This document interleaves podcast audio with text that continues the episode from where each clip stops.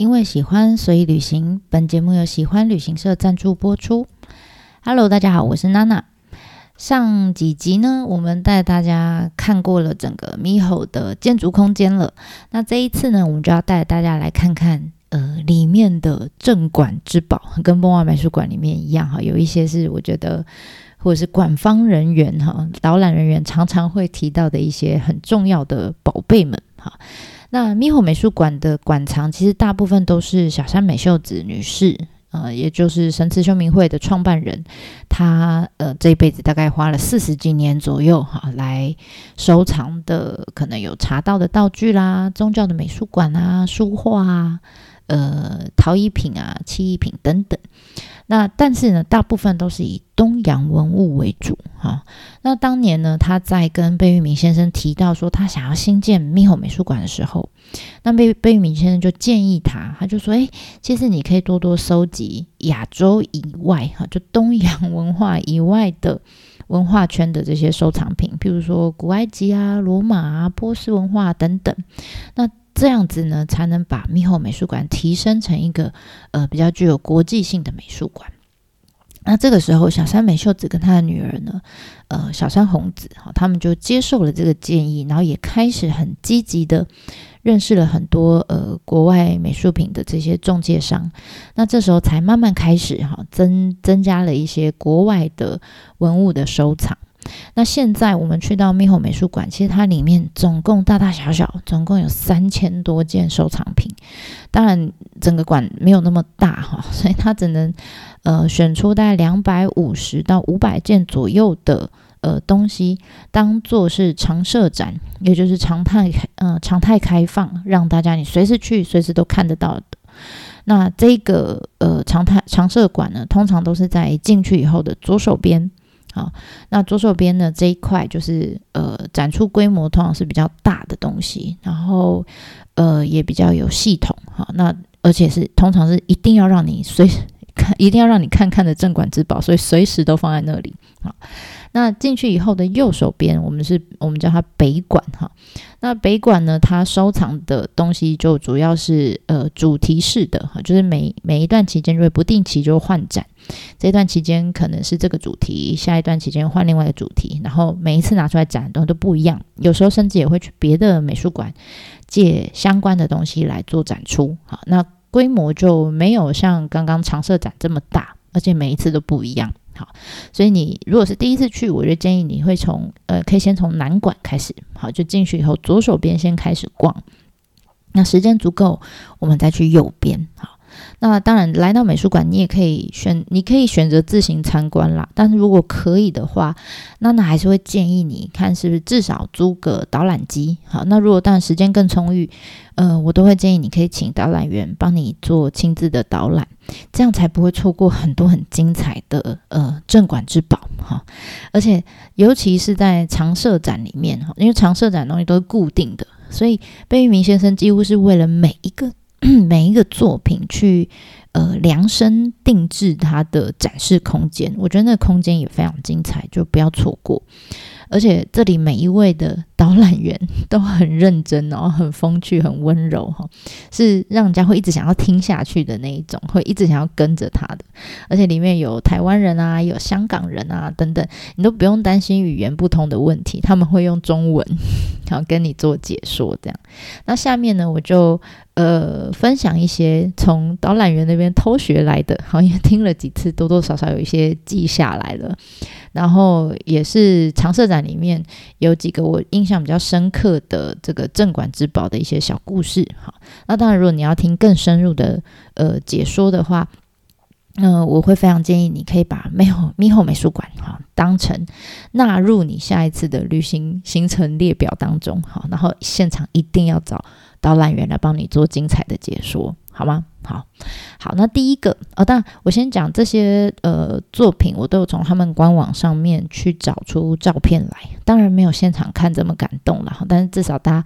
一边搭配照片，一边可以知道我在讲什么，要不然你会嗯你在那攻啥这样哈？那所以如果想要看照片的话，可以上我的方格子去看。好，那第一个我会介绍四个哈，那第一个呢，想要跟大家介绍的是一个马赛克拼贴。好，马赛克拼贴的作品，这个也是整馆里面所有的作品，你可以大咧咧的拿出你的手机来拍照的作品，其他都不能拍。好，那这个作品在哪呢？你如果呃进到大厅往左边走，好，沿着这个它有一个回廊，沿着这个回廊走走走走走，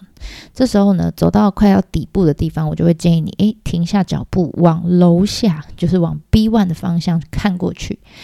你就会看到哇。居然有一个作品放在地上，嗯，那这个地上呢叫做戴欧尼修斯马赛克，非常的拗口，因为这就是外国人的名字。好，那这幅马赛克作品呢，就就真的就是你会觉得它非常大胆，它完全四周没有任何的，不像其他的展品可能会有玻璃窗啦，或者是有阻隔阻隔物啊把它挡住，完全没有，它顶多就是拉几条线把它围起来。而且我记得我最早的时候去的时候，连线都没有拉，它真的就是这样大咧咧的躺在地上，没有任何的保护措施。哈，那但是这样子的展示方式，其实是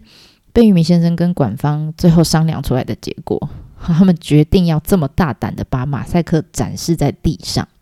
那为什么呢？主要是因为，其实在，呃，这个马赛克当然是呃传说啦，是在希腊出土的哈。在古希腊时期，这样的马赛克拼贴的作品，大部分都是被用在呃当时的公共建筑啦，或者是礼拜堂啦，或者是呃有钱人家宅邸里面的地上的装饰品啊，这是非常奢华的装饰品，所以。嗯，贝聿铭跟馆方的人都觉得哈，他们希望来访的人可以用最正确的视角哈，就是最原始当当初这个马赛克它就是在地上哈，所以希望他们用这呃，希望我们可以用这种视角来欣赏这个馆藏作品，所以才特别帮他量身定制了这样子的一个展示空间，让你从 B one 也好，或者是你从一楼也可以从楼上俯视下去去欣赏这个作品。那某一次呢，我记得有一个导览人员，一个女生哈，她就带着我们，她就我们就停在一楼哈，从上面往下看，然后她就呃带着我们要欣赏这个作品，她就开始讲这个故事，这样讲着讲着，然后她的肢体动作就太大了哈，就非常激动这样，结果呢讲一讲讲一讲，她身上的名牌，她身上有别她的名字嘛，比如说她别娜娜这样哈，那个名牌就这样扑通。当当当当当，就从一楼掉到了 B one，而且这个名牌还直接掉在那个马赛克拼贴上面，这样哐啷哐啷哐啷哐啷，你就听到它很清脆的声响跟回音。这样，你知道那一刻我们不是只有导览员，我们所有的团员都就是都睁大眼睛，然后倒吸了一口气。这样，就导览员终于回过神来，哈，然后他就笑笑的说：“他就说，看吧。”我正在为大家示范这个馆藏作品的展示方式到底有多么的危险。他说，之前曾经还有一个坐轮椅的访客，哈，他为了要看得更清楚，哈，更仔细的看，他就一个不小心就连人带椅就这样啪就跌坐在这个作品上面。然后，所以马赛克有些地方是有剥落的，就是因为这样，哈。但即使是这样的事件不断的发生，他们还是坚持。用这样子哈，让大家由高往低处，呃，这个这样子看的视角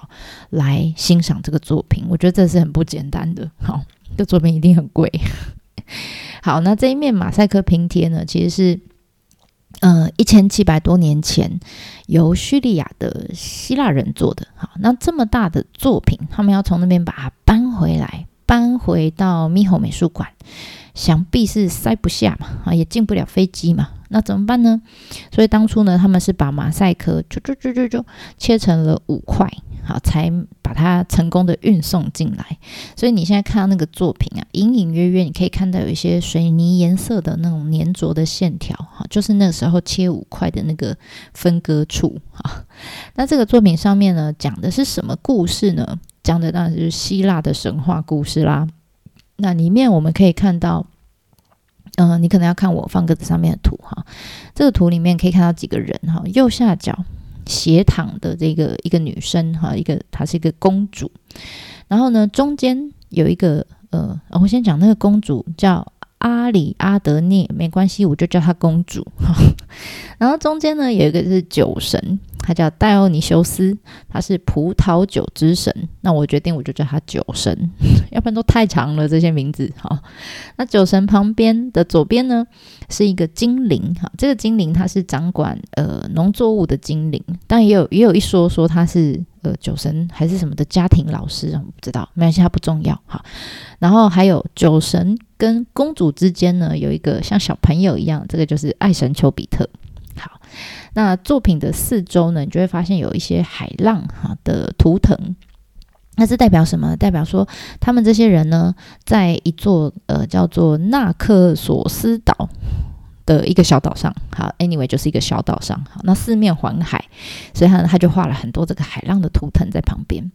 然后呢，旁边有一些人哈，这些人比较不重要哈，他们就是岛上的人这样哈。然后呢，同时四周你会发现有些弯来绕去的线条哈。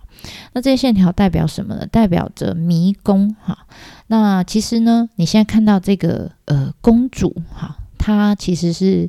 呃有一个未婚夫，就是她喜欢上一个非常英勇的勇者。那这个勇者呢，才呃刚刚结束了英勇杀敌，而且破解了这个迷宫，逃出来这样哈。那他为什么可以逃出来呢？其实就是因为这个公主有帮助他。那好不容易呢。呃，这个勇者也活下来了，然后公主也与他相遇了，他们都很累，所以啊，他们就呃准备就休息一下，就在这个岛上面呢稍微落脚，想说休困几嘞，啊休困几嘞，因为他们都很累啊，所以就睡着了嘛。结果这时候你就会发现，天底下的神话都一样，都有托梦这一招哈。这个勇者呢，他在熟睡的时候就梦见了，梦见什么呢？梦见神明跟他说。依照天意，哈，你身旁这个公主啊，她命中注定是被安排要许配给某位神明，哈，你乃一介凡人，别笑想能够娶公主，你最好是赶快离开吧，好，那于是呢，也跟世界上所有的神话都一样，然后做梦的人永远都很听话。这个勇者醒来之后呢，看了看旁边的公主，想说她还没睡醒，哈，他就很听话的赶快。包袱啦，宽宽的就就离开了，就逃走了，这样哈，生怕就是娶了公主会有什么呃什么灾难这样子，所以他就逃走了。结果好啦，公主一醒来，发现身旁这个未婚夫这个勇者不见了，好，他心里就在想，我还帮你逃出那个迷宫，怎么样怎么样怎么样，好，开始一边哭一边咒骂这个负心汉。结果就在这个时候，哭得很难过的时候。这时候呢，来了一个人啊，不是来了一个神哈，来了谁呢？来了酒神啊。那四处流浪的酒神呢，就刚好到了这个岛上，又刚好看见了在海边正在哭的这个公主。他想说：哇，这个女的怎么这么美丽呀？结果就在这个时候呢，这个丘比特就 嘿就出现了哈。于是呢，就把这个酒神跟这个公主呢牵了一条线，哎，他们就连上了，互彼此就开始相爱了。那酒神呢就送了一顶皇冠啊，跟这个呃公主求求婚这样。那你知道女生就是这样哈，尤其是她在刚分手很难过的时候。突然来了一个男人，哈，对她又温柔又体贴，所以就非常容易晕船，对不对？所以这个公主呢，就跟酒神就这样结婚了。但是，但是好景不长，不久之后，公主居然就这样病死了，演演变得很快哦。好，那总之呢，这酒神据说啦，这酒神后来就因为失去心爱的老婆，所以他非常的悲痛。他就把当初送给公主的这个皇冠就这样啪，就往天空抛去，就这皇冠就这样越升越高，越升越高，没有掉到地上，就这样一直往天上去，最后就变成了我们现在天空中里面看到的一个星座，叫做北冕座，就是一个皇冠形状，有七颗星排列成的一个星座。好，以上是星座的故事哈，我们不是来关心的。好，我们讲完了这个呃马赛克拼贴的故事哈，那比较详细，我知道呃希腊神话有更复杂的哈，我们只是讲其中一小段跟这个马赛克拼贴有关的部分。好，大家有兴趣的话可以去挖更多的故事出来。好，那看完这个马赛克拼贴之后呢，我们就会往地下室地下室走哈，有很多的宝贝都在地下室一楼。那首先看到的是我自己也非常爱的一个，应该是我所有的展品里面最爱的一个吧，就是一个叫甘达拉佛像。原来佛像就那样嘛，有什么好喜欢的？你听我讲好吗？好，这个佛像呢是呃用片，它的材质是片岩，就一片一片片岩哈，而且还非常的高，它有二点五米这么高。所以大概就快快一层楼哦。好，那这个佛像是当初从巴基斯坦的东北部所挖出来的。现在我们全世界哈这样站立，它是一个一尊站着的佛像哈。全世界的用片岩制成的立佛只有这两尊，耶，只有两尊这么高。一尊在巴基，现在在巴基斯坦的白夏瓦美术馆里面，另外一尊就站在你的眼前。这样你有觉得他很厉害，对不对？很厉害，好。那我记得我第一次看到这尊佛像的时候，我觉得，嗯，它怪怪的。为什么呢？因为你会觉得他从脸的轮廓到整个衣服的穿着，哈，跟我以前在台湾也好，或是在日本看到的佛像的风格差很多。嗯，怎么说呢？就他的头发是不是像我们一般看到那个一球一球的那样？不是哦。它是波浪卷，好像有烫过、set 过这样。然后呢，脸上的那个线条比较 不会圆圆的，这样就比较，嗯、呃，怎么讲？线条比较多，然后有种很帅气的感觉。然后而且连衣服的样式跟穿法，就会让我想到，你如果看过呃罗马浴场里面阿布宽的那个样子，对，就像阿布宽一样。也许这佛教这佛像蛮蛮特别的，但你讲不出哪里怪怪的。哈这样，后来我才知道说，原来其实你知道佛教在刚开始的那几百年间哈，其实没有佛像，没有人像这种样子出现。一开始他们都只是用这些信徒，主要都是呃用，譬如说呃佛走过的足迹哈，就。佛祖哈，或者是菩提树，因为佛祖是在菩提树下面开悟的嘛，哈，莲花啦、佛塔啦这种等等等，当做一个膜拜的代表的对象，这样。那其实有佛像是到西元一世纪左右才慢慢开始出现的，好，这种人像的这种让信徒可以膜拜的这种佛像，是很晚才出现的。那我们现在眼前看到这个甘达拉佛的立像，就是这个时候的产物。那因为它的产地是在巴基斯坦这一块哈，所以那个时候，呃，因为呃他们的一些战争的关系，其实他们跟欧洲的一些希腊、罗马那些文明有一些交流在，所以这个时候的产出来的佛像，最早期的这个佛像，他们叫呃犍陀罗风格的佛像。换句话说，就它有点融合了希腊式的这种浮雕的那种风格的呃佛像，哈，有点欧风感觉的佛像，就叫。犍陀罗式风格，就觉得哦，特别帅哈。那接着你可以仔细看一下这个佛，哎，这尊立像的这个细节，你可以看他身体哈，他会稍微有一点点往前倾的，上半身有点往前倾的感觉。那导览员是说，他这样子的动作哈，其实往前倾的动作，其实呃是象征着他要倾听世人的烦恼。的一个姿势哈，那所以他会建议我们说，诶，你可以蹲在，与其是站着哈，他建议你蹲在前面，蹲在这个佛像的前面，你会觉得这佛像好像这个角度好像佛从上面也在往下看着你，有一种要拯救你的感觉，要倾听你的感觉哈。那其次呢，你可以看他的左手啊，他好像手上有拿着什么东西哈。有些人就说：“诶，是遥控器吗？还是手机？哈，都不是，好吗？好，那左上拿着什么呢？拿着裙摆啦，其实拉着他的衣服啦。因为你仔细看他的左脚啊，搭配他的左膝盖来看，你会发现他左膝盖是有点抬起来，准备要把脚跨出去的样子。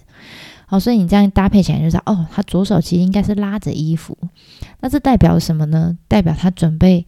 动身哈，起身要去拯救世人。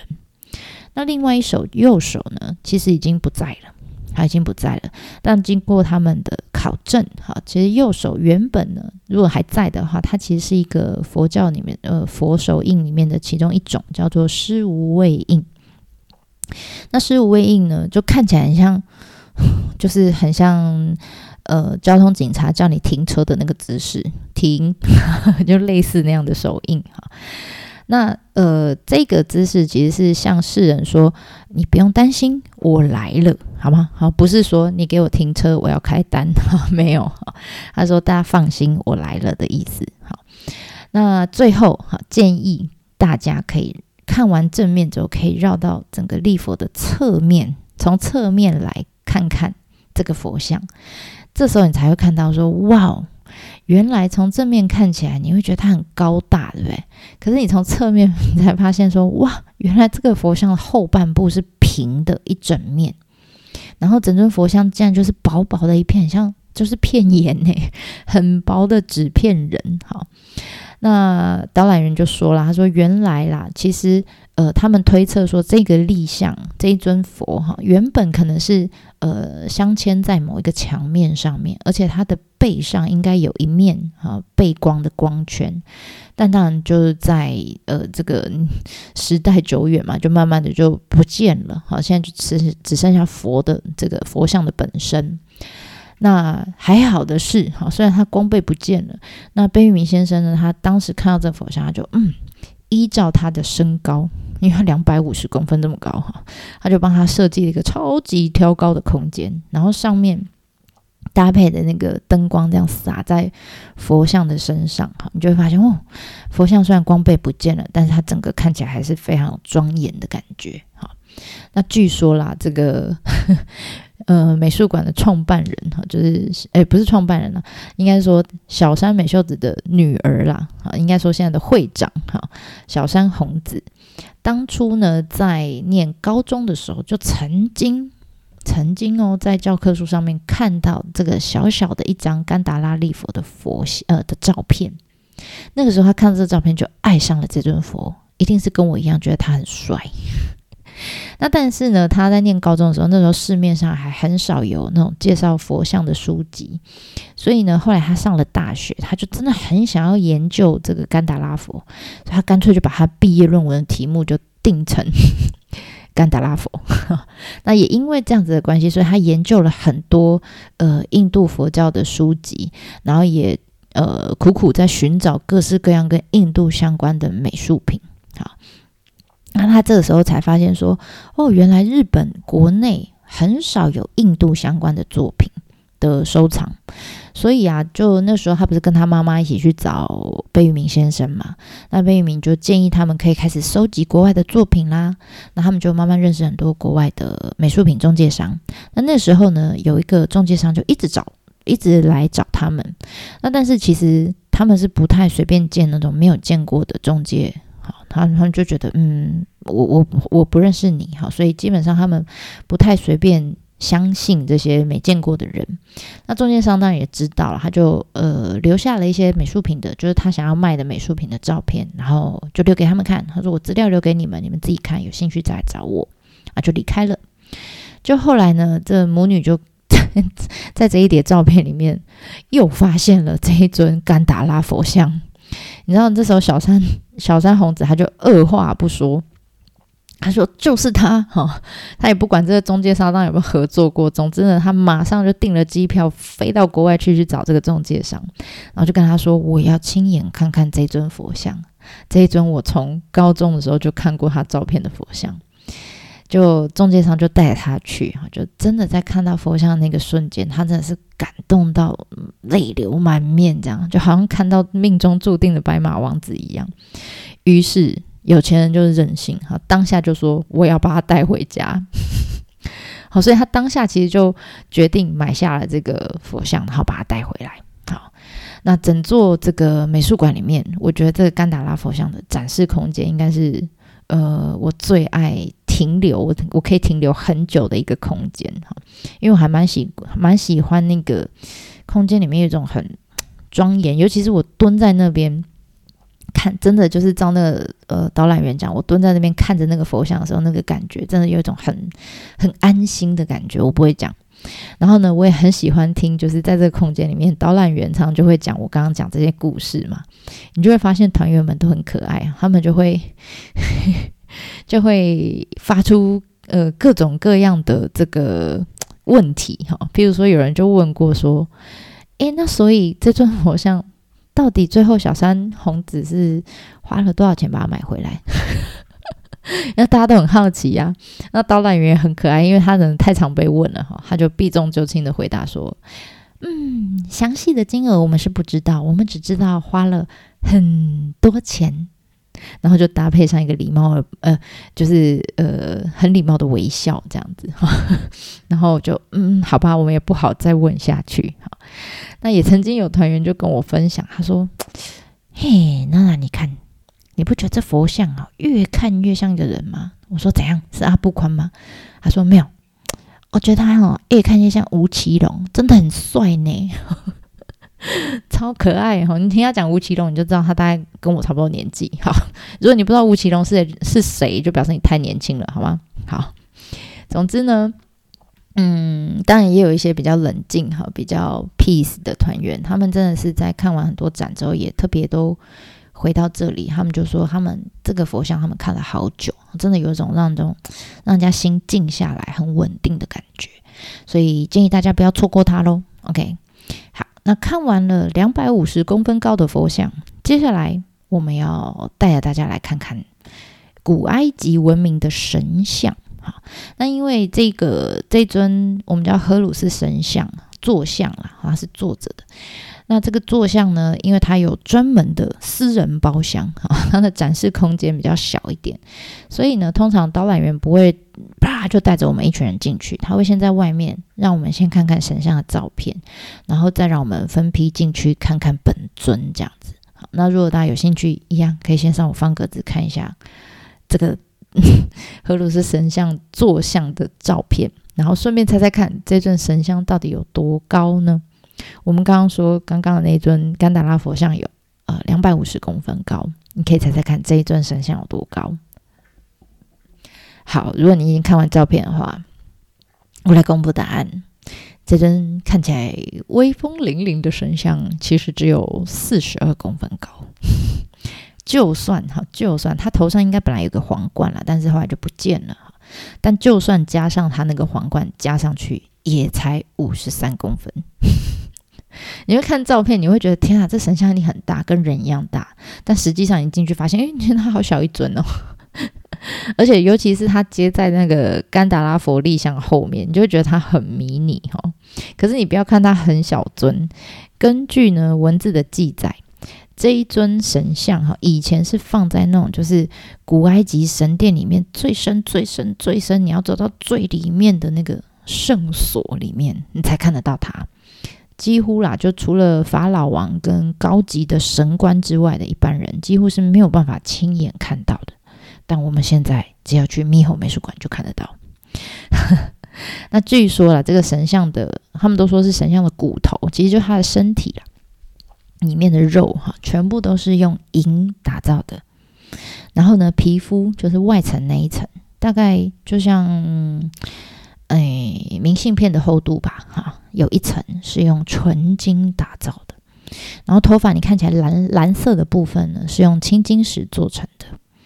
那当然，这一尊神像啦，呃，它是在一次大战之前被发现的。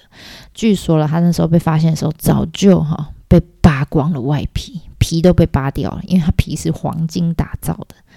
那当然是被盗墓者挖走的哈，只剩下一些些不好挖，比如说眼睛后面稍微还留一点点颜色，有一点金色的眼影还留下来，因为不好挖。啊，我不知道为什么他银不到走，这道金，可能金的 CP 值高很多。Anyway，那总之呢，呃，为了要把这些金金，呃，怎么讲，金外皮给扒掉哈，所以你会看到这个神像的背上有好几道，就是被这个盗墓者。砍伤的痕迹，然后他脚底也是歪的，这样哈。总之呢，他被发现的时候，整尊神像就是残破不堪这样。那我们现在看到这个神像已经是呃，经由猕猴美术馆整修以后的样子了。好，他们已经把它乔好，让它好好的坐在那里。那虽然看起来还是有点不自在啊，你会发现它脚底板还有点翘翘的，这已经是他们凹回来了，本来更翘哈。所以这已经他们整修过后的样子了。那呃，大家看完照片之后就可以走进去。好，它三百六十度，诶，算三百六十度吧，对，就有点像是 MIHO 美术馆里面的那个有各式的那个壶一样哈，就是你可以绕着呃这个神像一圈这样逛哈，每一个角度都看得到。好，这是第三个，再来最后一个要跟大家介绍的镇馆之宝，我觉得也蛮可爱的。它呢是一片浮雕，石灰岩的浮雕。那这一片浮雕有多大呢？大概一点一公尺乘以一点八公尺啊，这样子一个大小，大家可以想象一下。那据说这个浮雕啊，是西元前前哦，哈，西元前八世纪的一个呃亚述国王的呃，那要怎么讲？他把他的丰功伟业啊，全部雕在这个呃石灰岩上面。那据说当时那个国王，我还是念一次他的名字，但是非常难念。阿舒尔纳西尔帕二世，好，反正就是一个国王。据说那个国王呢，当时在首都呢就营造了很大规模的宫殿、神殿，哈。然后呢，在开幕仪式上面，他就邀请了七万人，你看有多奢华，邀请了七万个人一起来 party，而且连续十天。连续开十天的 party，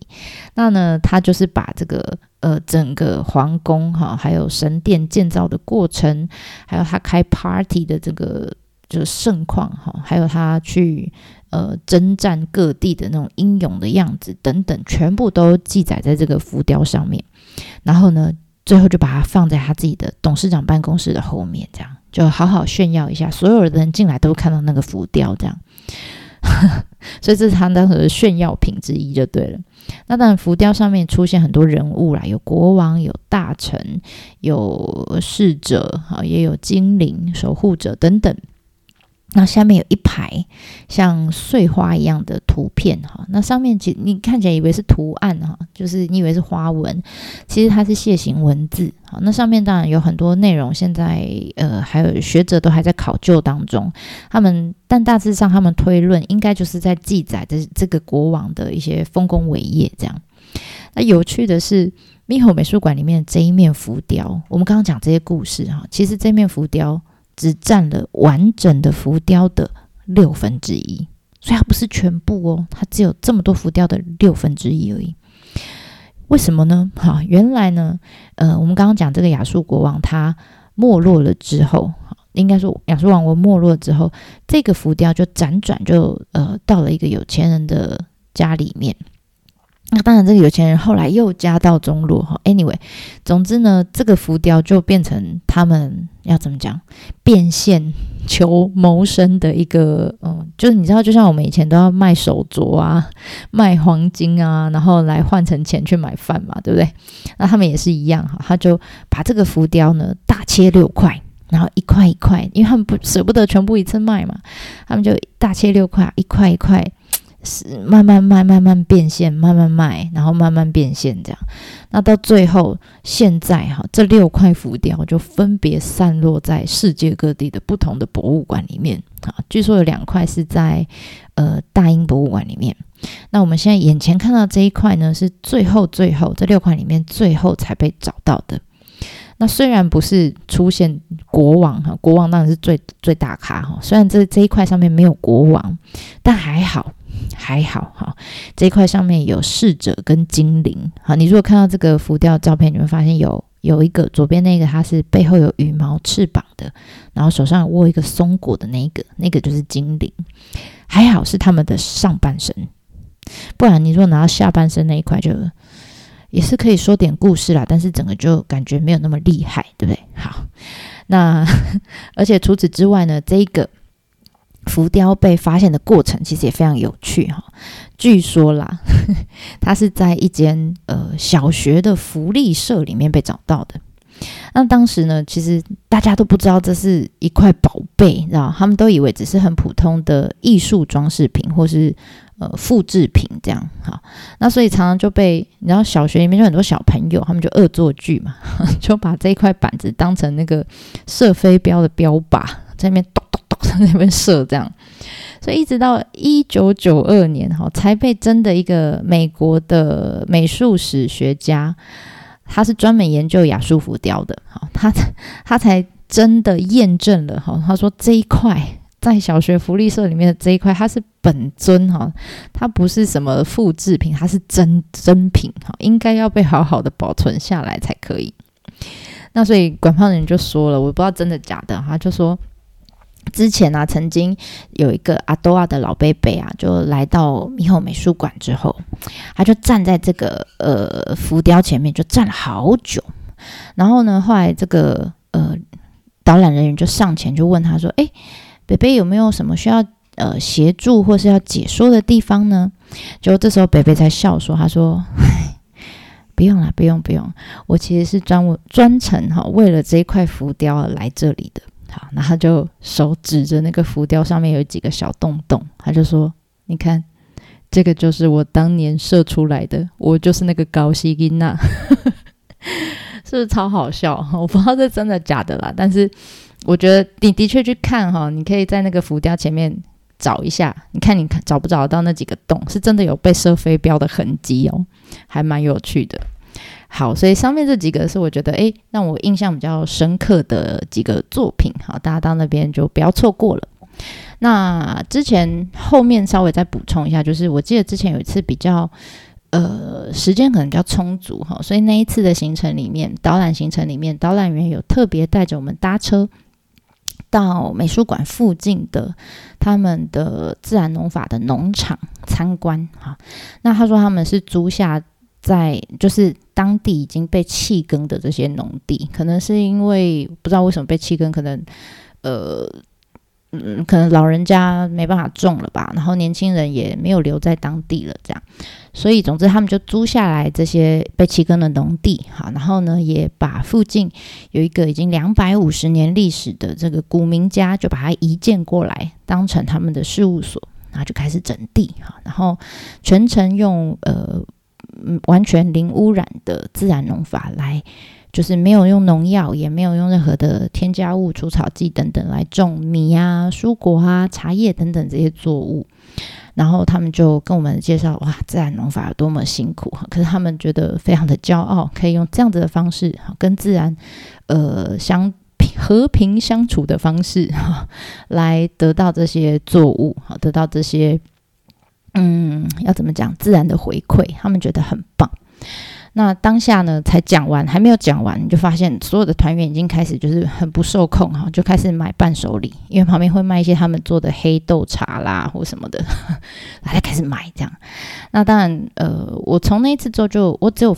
去过一次哈，那一次之后就没有再有机会可以去农场。可是我还是非常推荐大家在逛完美术馆之后啊，就是你知道。精神受到了美的熏陶之后，我们可以多留一点时间，好吗？可以在美术馆的本馆里面有咖啡厅，好，或者是在接待栋里面有餐厅，你可以留点时间，好好的享受一下他们用呃自然农法，就是秀明自然农法所做出来的